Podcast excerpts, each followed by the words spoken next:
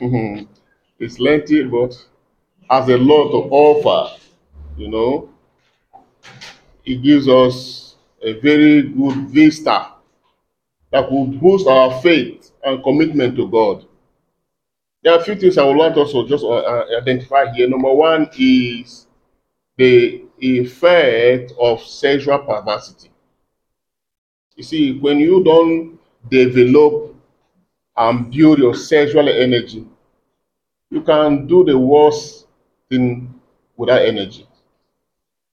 You know, it calls for discipline, it calls to train yourself. It calls to train yourself that it is hidden and that is clandestine in one's life does not mean that tomorrow it may not take over you.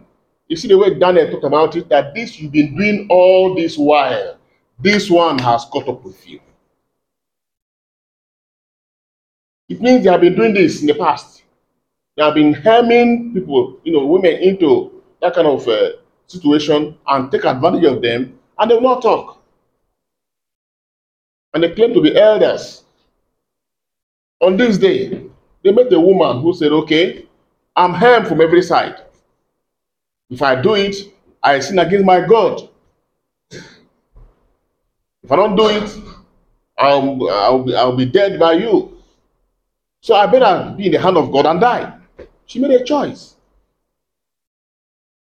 And by that decision, the Spirit of God was stirred in the heart of a man called Daniel.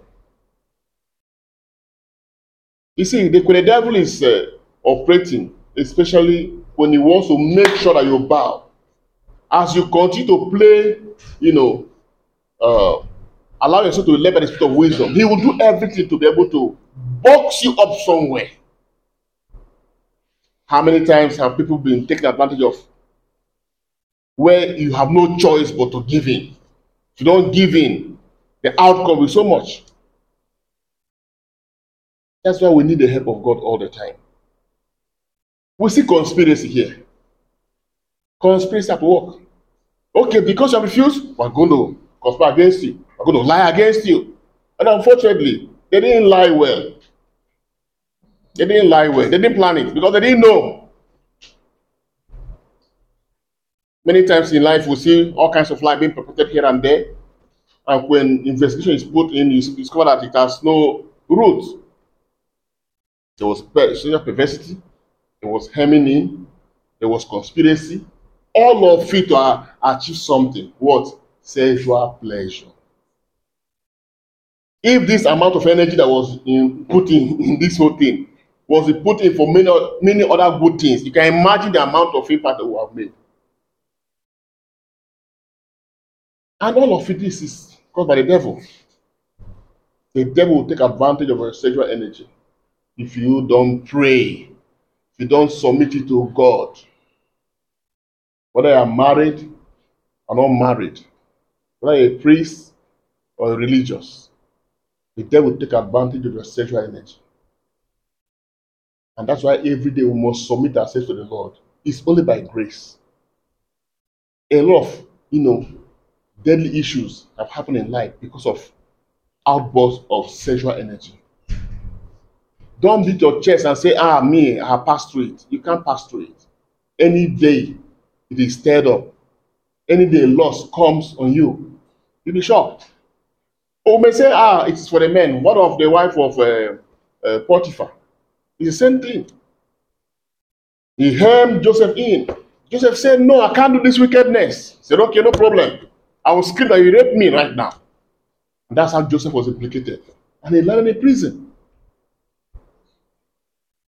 We pray that the grace of God will be upon our lives in this area in the mighty name of Jesus Christ. Amen. And we pray too that whenever we are, you know, we are victims of conspiracy, God will always raise people who intervene for us. Amen.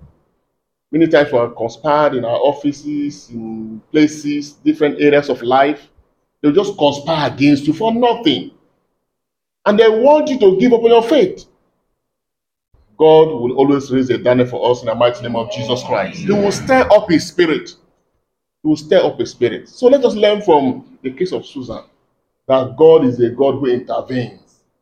Some he, he intervenes even in real time. This one he didn't wait instantly there and then. You know, some Christians say, you know, our God is always quiet and is slow. Now, this is a case where he intervenes there and then. Sometimes he allows it for his own glory still. Sometimes. And so our own path is to be faithful to him. Put your faith in him and remain steadfast because he will surely show up. At this mass, we open ourselves up to the grace of God to build us strong, to walk in what we call moral rectitude through Christ our Lord.